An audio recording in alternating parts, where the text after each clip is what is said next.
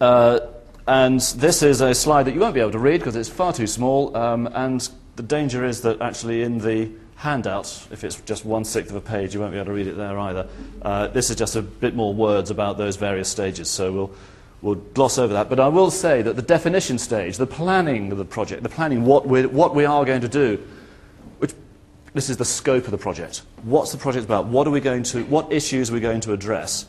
And also the, the terribly important associated question of which issues are we not going to address, you know, planning the scope and then and then planning how we're going to do it, is often overlooked.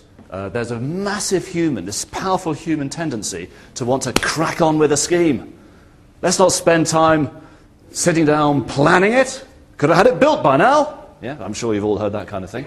Um, and of course, tempting though that is, there are grave dangers in going down that route. It's called looking, bef- uh, you know, looking before you leap is generally considered to be a sound idea. Leaping before you look which is what we often tend to do in our schemes because of our enthusiasm. Schemes come up, let's go, let's, quick, fax something through or email something through to the architect. Let's have a concept stage, quick design back by lunchtime tomorrow, right? We're halfway down the design process. You get that, don't you? Mm-hmm. Yeah? We're halfway down the design process. We haven't even begun to think, why are we doing this? What are we trying to achieve? And we could be raising all sorts of expectations amongst other people, like, for example, the residents of the estate that we're thinking about working on who are going to suddenly start thinking all this stuff's going to happen, and that no doubt, as well as being a, uh, a regeneration of their existing crumbling housing accommodation, there's probably going to be some crime initiative, probably some, some work with a local junior school and senior school, an educational institute, some health and well-being program. This is all the kind of stuff which starts bubbling up very quickly in people's minds and expectations. Not because we've said that's what we're going to do, but because people start dreaming the dream at a very early stage uh, and so things like defining the scope, what we're doing and what we're not doing, no, we're not planning on having an educational uh, initiative associated with this estate regeneration scheme.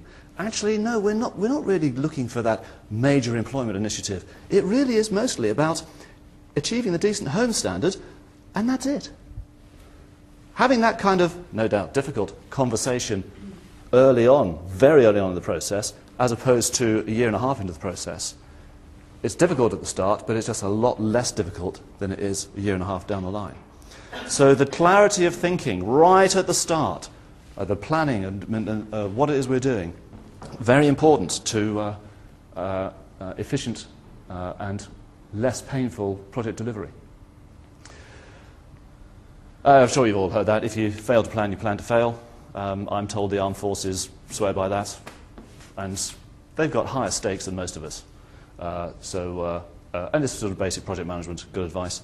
The handover stage, of course, um, is one which uh, is often seen by me and my colleagues in the, in the development team, you know, the people who are really excited about getting schemes going, you know, all the negotiations with you lovely planning colleagues, all the difficulties and issues over valuations, all the problem solving, all the design work, get the builder going, fantastic, all that. And by the time you get in the last three months, when it's nearly all built, your interest level goes, boom, straight down the toilet because you've got much more exciting, interesting things over here. That one's nearly done. I'm not, uh, I want to focus on this one over here. But of course, which, which can mean that the provision of information to people who are, who are going to actually have to let, sell, relet uh, the properties, manage them and maintain them might be not as good as it could.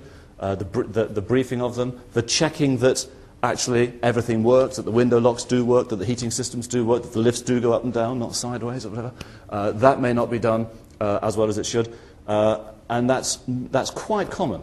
But of course, actually, if we think about it, and we should think about it, um, it's an absolutely fundamental stage. What's the point of building something which doesn't work or which isn't operable by the people who are supposed to run it long term. So uh, the handover stage, I thought it worth highlighting that uh, because uh, it's quite important.